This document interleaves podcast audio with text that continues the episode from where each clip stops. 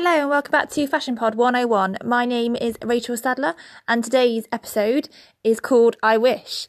So today's episode was actually meant to be two days ago episode as I had another technical problem. Have only just realised as I was about to record today's episode that they hadn't actually recorded properly. So I'm so sorry about that technical issue, but don't worry, I will still repeat my episodes so you don't miss out on any of the good stuff. So as I said, let's get straight down in today's episode, which is called I Wish. So, I promise not to say today again in this episode, as I have said it quite a lot, but it is all about the uh, massive shopping app called Wish. Now, this shopping app is uh, known for its direct to consumer uh, items that are basically a straight from China's hot off the year press uh, work line into Europe, US, and the Western countries where our insatiable and huge appetite for fast fashion is forever growing, it seems. Um, if you haven't actually used of it, heard of it, I don't know where you've been. It's a huge app you can download off uh, any of the um, onto any of your devices. It has 500 million users and actually 75 million active monthly users. That's huge. That is more than the population of the whole of the United Kingdom, which just puts into um, perspective how popular and big this app is. Uh, it has over a million sellers, and currently you can buy over 200 million items. Now, that is unreal, isn't it? Like, you can't even comprehend how many items 200 million is, really, can you? It's, it's crazy. So, the revenue uh, for 2017 was $1 billion. Now, I paused for dra- drama there. $1 billion. So, uh, it's an American company. It was set up by some people that used to work in the Google Ads department, uh, and they uh, currently spend um, $100 million on Facebook ads as they see this as the great way to get their target demographic, which are people with on lower incomes who already shop for lower cost items. So if you like shopping Primark and stuff here, uh, you'd be a sort of like a target customer for them uh, now. And I think it's really interesting actually how they have managed to build up such a massive, massive massive company by only advertising on Facebook, which I think is really interesting. I love that. Uh, I do do Facebook ads for my business, but I definitely don't spend $100 million on it. I wish. um, if you are listening to this and you're based in the United States, it is currently worth more than Sears, Macy, and JC Penney's combined. Now, um, we've all had a Macy's in the UK because obviously most of us have watched Friends, and Rachel used to love Macy's and Bloomies, isn't she?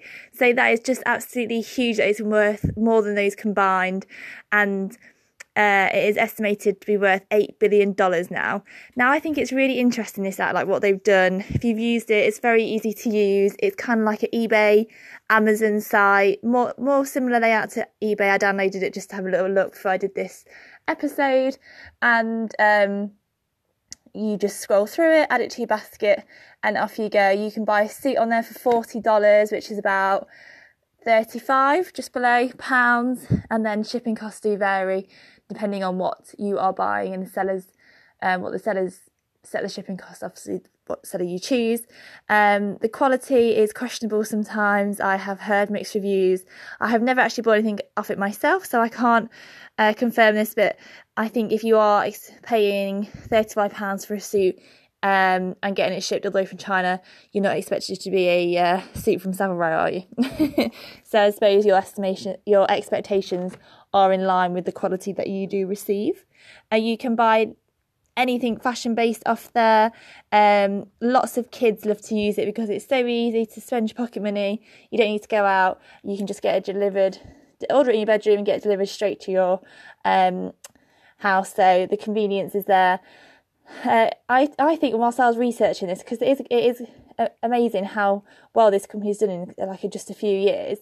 Um, I think it will start to challenge it's been it has been compared to like an Amazon uh, sort of challenging Amazon, but their target market isn't Amazon's core customer, like people that have Prime who, um, because they pay seventy pounds a year to have their Prime uh, delivery, are more likely to buy things off there. So that's not their target. Their target is more like fast fashion com- uh, customers. So Primark is obviously a huge fast fashion chain over here. It is currently building the biggest European, well, its biggest store ever uh, in Birmingham, my hometown, and this shop is giant. It's massive. It's going to be at least five floors, as far as I'm aware, big. Now, imagine how many £4 t shirts they're going to have to sell to support the cost of this building. Like, they've completely renovated the building that it's in and to stock it, and the staffing cost is just must be huge. Uh, and I think Wish is, is in direct competition with them. So I think it'd be interesting to see uh, what will happen in this time next year, how Wish are doing, if Primark is still doing well, as um, we have just had announced again that sales on the British High Street have dropped almost another 2% year on year. So we love our internet shopping, don't we? It's definitely the way of the future. And I think with Wish now expanding so rapidly and targeting these uh, fast fashion customers, I think it really will be interesting to see what will happen next.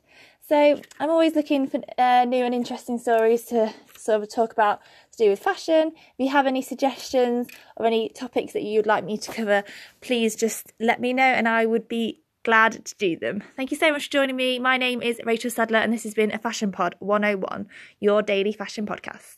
See you tomorrow.